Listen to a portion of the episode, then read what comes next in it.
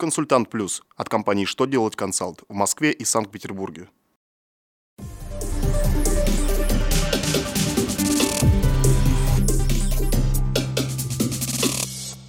Добрый день! Для вас работает служба информации телеканала «Что делать ТВ». В студии Александр Трифонов.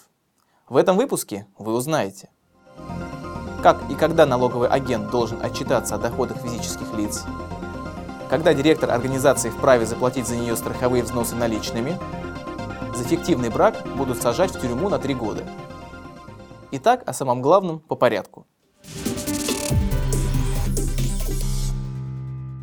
ФНС России напоминает, что за 2014 год сведения о доходах физических лиц и удержанных суммах НДФЛ, составленные по форме 2 НДФЛ, необходимо представить не позднее 1 апреля 2015 года. Сведения о доходах от операций с ценными бумагами и дивидендами по акциям российских компаний отражаются в приложении номер 2 к декларации по налогу на прибыль организации, и они должны быть представлены не позднее 28 марта.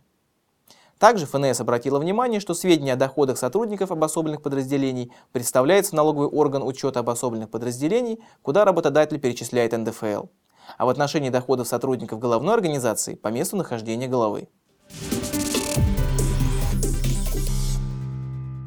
Платить наличностью страховые взносы можно, когда к платежке прилагаются документы, которые подтверждают, что уплата произведена за счет денежных средств компании. Так решил арбитражный суд Северо-Кавказского округа. Он принял сторону компании, которая не могла перечислить страховые взносы из-за того, что ее счета были заблокированы налоговиками.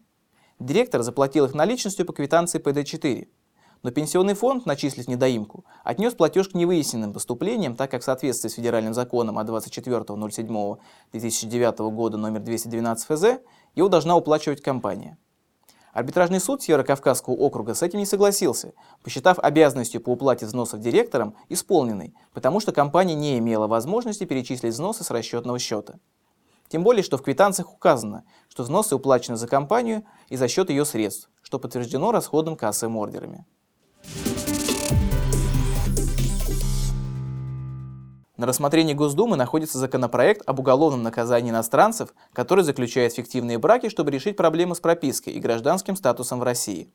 Как считают депутаты Законодательного собрания Калужской области, слишком часто граждане Таджикистана, Азербайджана, Армении, Украины без цели создания семьи и за денежное вознаграждение стали прибегать к услугам фиктивных жен.